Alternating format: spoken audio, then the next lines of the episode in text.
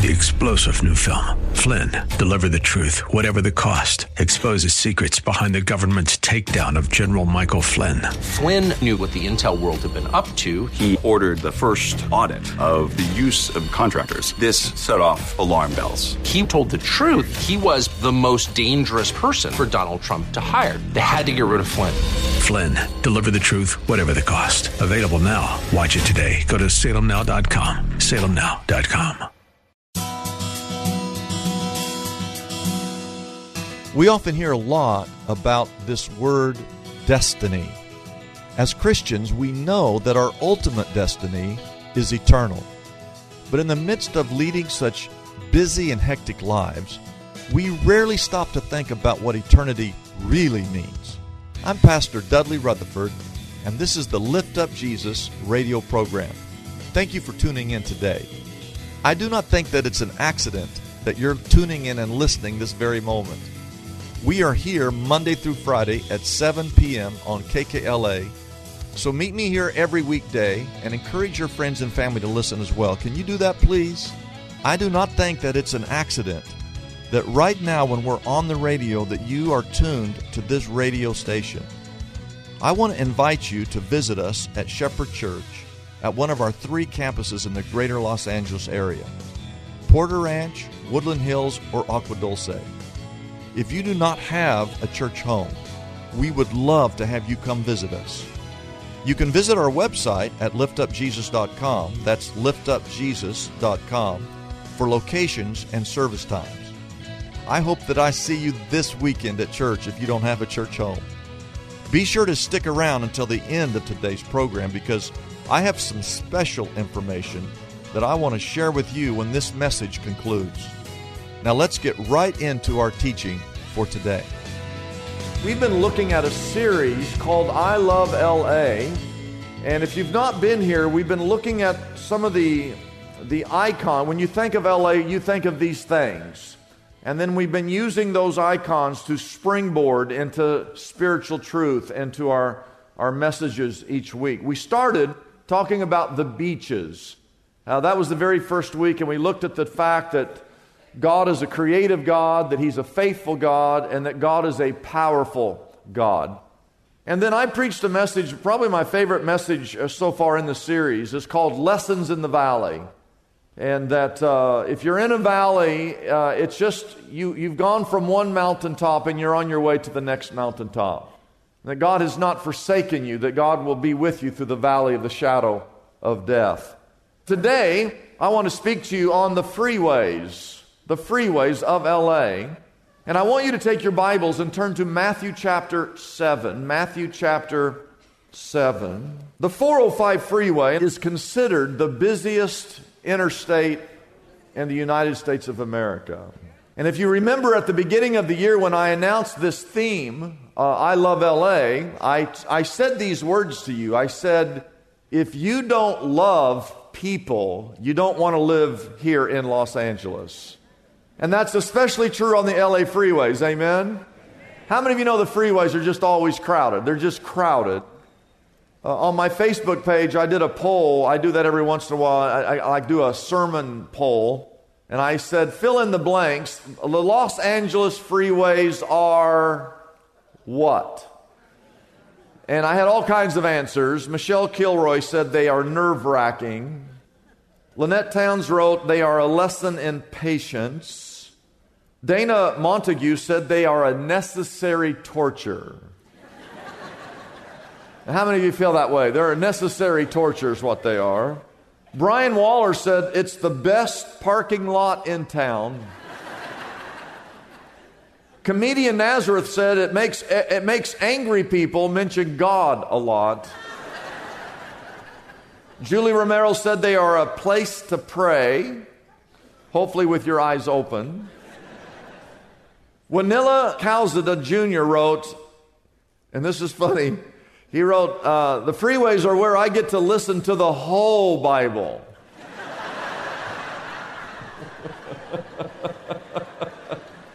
That's a long time, brother. And my favorite was Jessica Gillian, who said the reason they call it the 405 is because it takes 405 hours to get where you want to go. uh, I always ask myself, who are all these people? And where are they all going? And why are they going when I want to go where I want to go? The crowded freeways reminds me of the words of Jesus in Matthew chapter 7 on the Sermon on the Mount, and I want you to write this down, where he mentions two roads. And I want you to remember this because I'm going to come back to this thought at the very end of this message. That there are two roads and there are two gates, there are two uh, sizes of groups, and of course, there are two destinies. Two roads, two gates, two crowds, and two destinies. I want you to look at these words, and if you are a Christian uh, uh, for a long time, you're very familiar with this, these two verses. And if you're new to the faith, uh, you will see there's a lot of truth uh, to what Jesus is talking about, and these are his words. Jesus says in verse 13, Matthew chapter 7, enter through the narrow gate. For wide is the gate, and broad is the road that leads to destruction, and there are many people that enter through it. That, that reminds me the LA freeways. But then he says in verse 14, But small is that gate, and narrow is the road that leads to eternal life. And there's only a few people that even find that road.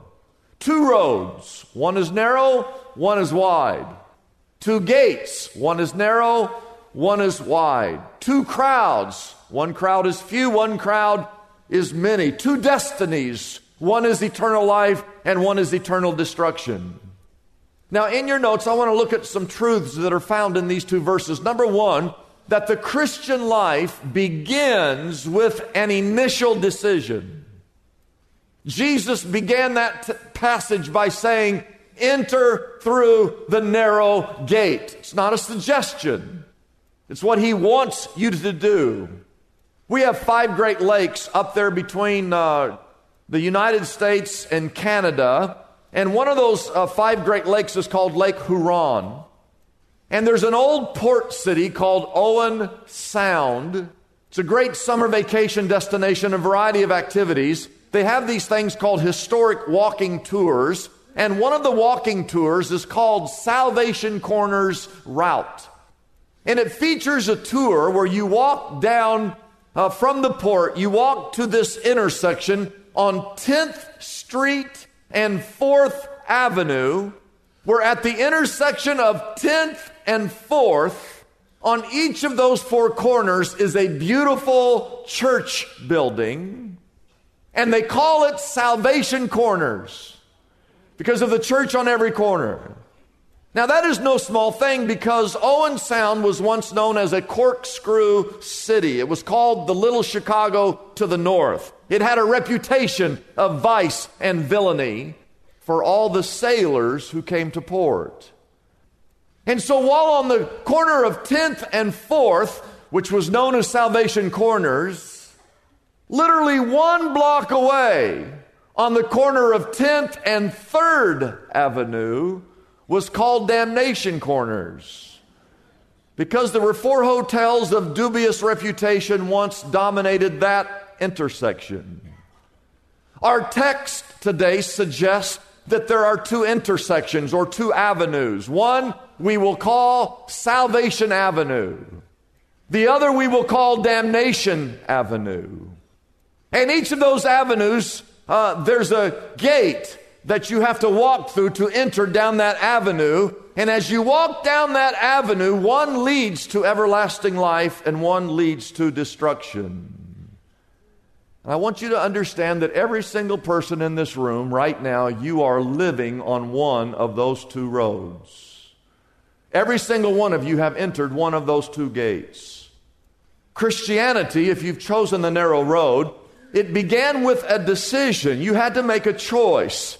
It's a determination that you had to enter one of those two gates, and you decided to enter that narrow gate. Now, I want you to write this down. God created us with this thing called free will. You get to choose. In other words, you are not a robot. God could have created each and every one of us as robots, where you did not have freedom to choose, and you, He created you that every day of your life, 24 hours a day, seven days a week, that every moment of every day you would just simply walk on this planet and simply do whatever God asked you to do. But God did not create you that way. He could have programmed you, pre programmed you as you do a robot or a computer, but God wanted to create us as humans with the ability to choose. And so every person here has free will. And uh, you should thank God that He created you with the ability just to make decisions and you get to choose. You get to choose whether or not you honor him or not. You get to choose whether or not you want to live for him. You get to choose whether or not you want to accept him or to reject him. You get to choose which roads you'd like to travel. You get to choose which gate that you would like to walk through, and therefore you get to choose your destiny. And make no mistake about it, the road to heaven, if that's what you desire, and just show of hands, how many of you would like to go to heaven? You'd like to go to heaven. Well, the only way you're ever going to get to that destination, and I want you to write this down, is you must walk through this one little narrow gate called Jesus. He's the only way you're going to get there. Jesus himself said these words in John chapter 14, verse 6.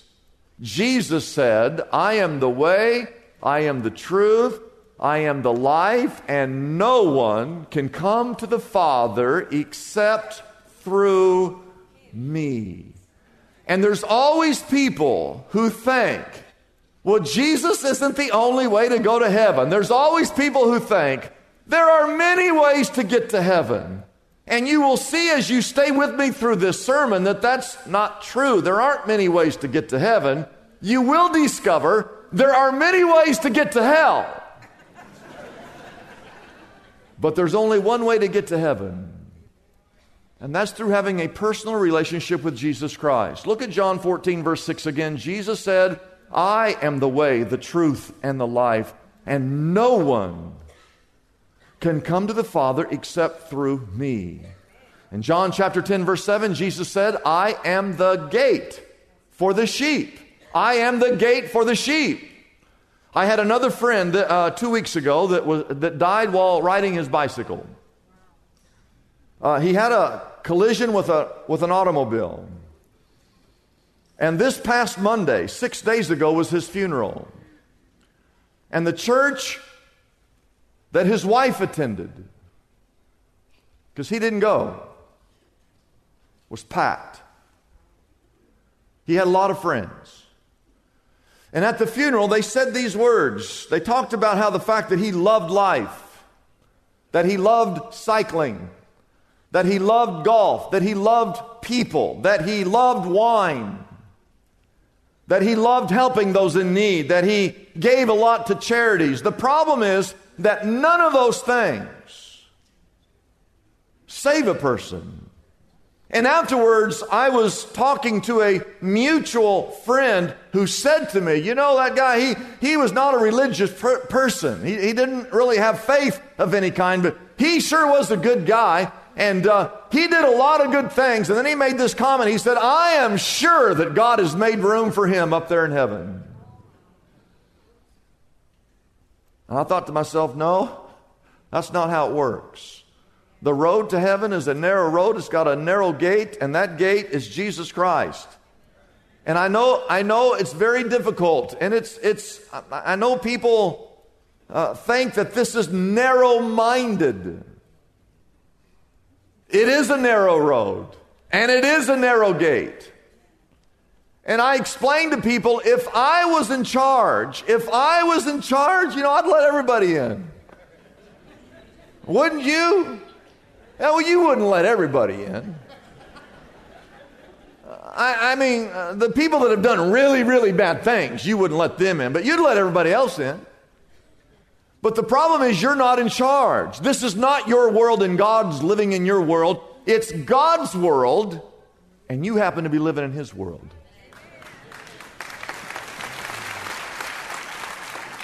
You know, I, I was thinking if, if, if, if I had a million dollars and I said to you, hey, uh, t- tomorrow, uh, be here at the church and uh, you, you have to wear red shoes. If you have red shoes on, we're going to give the million dollars to someone. And you show up with blue shoes.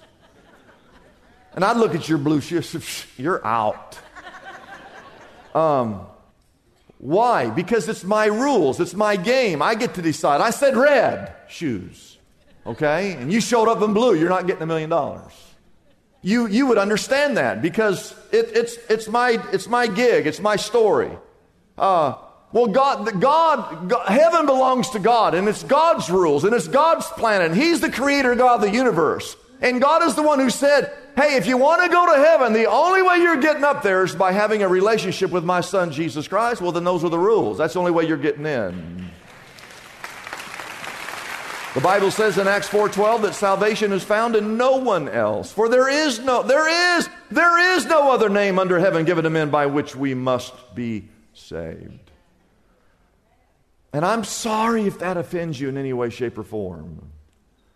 But instead of arguing that point, you just need to understand that you need to have a relationship with God's son, Jesus, who died on a cross in your place for the forgiveness of your sins. Now, the second point cannot be missed. The text speaks of initial, an initial step, but it also speaks of the truth that the Christian life is much more than just making a one time initial step. That the Christian life, this text speaks, write this down, of your life after the initial step.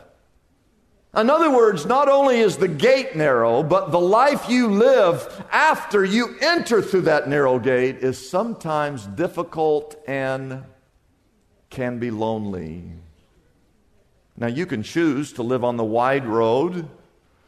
I'm going to illustrate to you this point in just a few moments that most people are on that wide road. And they're all headed in the wrong direction, but trust me when I tell you that if you want to live on the narrow road, you must make that choice. You must make that decision. Now, when you look at a wide road, what, what makes it wide? And you can write this down. What makes the wide road wide is that it has many lanes. You know, the 405 freeway can have four lanes or five lanes. It, it can have a total of 10, five that way and five this way. And so, what are some of the lanes on the wide, on the wide road that leads to destruction? Write this down. One would be called the unbelieving lane the unbelieving lane. I read an article this week that one fourth of all Americans now say they have no faith of any kind. So, if we have 400 million people in this country, that means we have 100 million people already walking or living on that, on that one lane called the unbelieving lane. How is it possible that uh, the United States of America, that was founded on godly principles, how can we now have one fourth of our citizens uh, 100 million people claiming today to have no faith of any kind. Well, it's because we're becoming a secularized nation.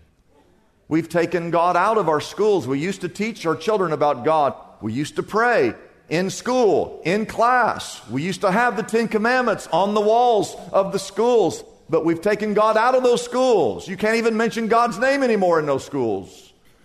And so we're raised up a generation of kids that no longer believe or have faith in God. Uh, many people uh, are atheists or they are, they're agnostic. We have a lot of what we call foxhole promise people. You say, what is a foxhole promise? Those are people who get themselves in a jam and say, God, if you help me get out of this situation, I will serve you. And they get out of that, God gets them out of that situation, they never, they never serve God. Uh, uh we have people, you know, the Bible says in John 3, verse 16, For God so loved the world that whosoever believeth in him shall not perish but have everlasting life. And we just have a lot of people who don't believe. They don't believe in Jesus. A fourth of this country uh, would be in this, this lane. The second lane, write this down, is the unconcerned lane. The unconcerned lane. These are people who might actually have a think about how many people in the country are like this.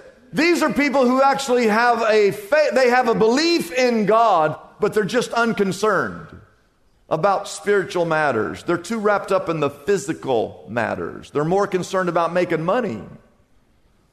Do you know anyone who's more concerned about making money than honoring God? Do you know anyone who's more concerned about fame and popularity or their hobbies or perhaps their family? They're more concerned about pleasure. They're more concerned about work than they are God. There's a lot of people who have a head knowledge of God, but they're just unconcerned about honoring God. I want to read to you these verses in 1 John chapter 2. The Bible says, Do not love the world or anything in the world.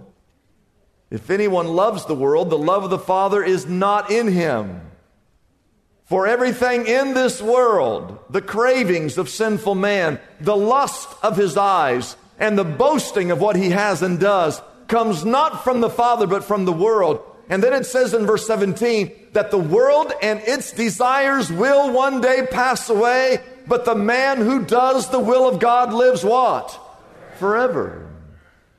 My friend who passed away was a great guy, but he was simply unconcerned about the things of God. And so there are two roads. One is wide. There are many lanes. One lane are, is the unbelieving lane, one is the unconcerned lane, the third, write this down, would be the religious or the good works lane. These people might actually be active in church, but they're trusting in the wrong thing to save them. They are trusting in their good works, or they are trusting in their good looks and you say, Are you going to go to heaven? They'll say, Yes, I took communion this last weekend. I, I, went to Shepherd. I took communion. I must be saved. Taking communion is not going to save you. Well, I go to church every Christmas and every Easter. And there will be some people who will stand before Almighty God and He'll say, Why should I let you in? And they will say, Because I went to Shepherd on Easter and on Christmas. Twice a year I go. You see, that's trusting in works. I volunteer. I'm nice to people. I pay my taxes on time. Listen, if you could get to heaven by being good or doing good, then Jesus died for nothing. Most people in this country believe that at the end of life, it's like a scale. If they've done more good things, then it doesn't have to be a lot, it just has to be just barely more good than bad that God is just going to let them into heaven. That is called works salvation. And uh, most religions teach that. Anytime you meet someone of a different faith, and uh, just ask them this question Well, what does your faith teach? How do you get to go to heaven when you die? And they will explain to you that that faith, whatever it is, doesn't matter what the faith is, they will explain to you, Well, I get to go to heaven based on if I do these six things, or if I if I'm good, if I treat my neighbor uh, uh, uh, nicely, that I will get to go to heaven. It's called work salvation. The Bible says in Isaiah chapter 64, verse 6, that all of our all of our righteous acts, those are good acts, all of our righteous acts are nothing but filthy rags. That we all shrivel up like a leaf, and like the wind, our sins will one day sweep us away. Ladies and gentlemen, you, you will never get to heaven based on doing good works or good deeds. Your, all of your good deeds, all piled up in a big pile, does not deserve all that heaven is worth. The only way that any of us will ever get to heaven is if we commit our life and surrender our life to Jesus Christ, the one who died on that cross for our sins. I want to thank you for joining me today at Lift Up Jesus with Dudley Rutherford. You know, it's so wonderful that technology allows us to hear the message of the gospel over the radio waves. But we'd also love to have you come and hear God's Word in person at Shepherd Church. I would love for you to come visit our church. We have three campuses in the greater Los Angeles area Porter Ranch, Woodland Hills, and Agua Dulce. So wherever you live in Los Angeles, you can get to one of our campuses in about 20 minutes. Because you know, there's not a lot of traffic on Sunday mornings. We are a multiracial, multi generational church. that is built on biblical preaching and dynamic worship. We have ministries for every stage of life you might be going through children's programs for toddlers to teens, a sports ministry with leagues and programs from kids to adults. We have care ministries for those who are going through divorce, grief, or some serious illness like cancer. We invite you to come. Check us out during one of our many service times on Saturday night or Sunday morning. Visit our website at liftupjesus.com. That's liftupjesus.com to get more information about our church, our locations, and our service times. If you feel led to support us in this radio outreach, I invite you to partner with us at liftupjesus.com. Would you come and help us lift up his name? Come and help us lift up Jesus to this lost and dying world. For a financial gift of any amount, we will send you our anchored Bible study journal. This journal features a Bible reading plan. There's a page to journal for every day of the year. There are thought provoking questions and inspirational quotes that will take you deeper into God's Word. Again, you can call us toll free at 888 818 4777 or visit our website at liftupjesus.com.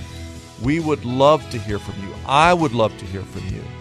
And remember to meet me, Dudley Rutherford, here every weekday, 7 p.m., as we continue to lift up Jesus.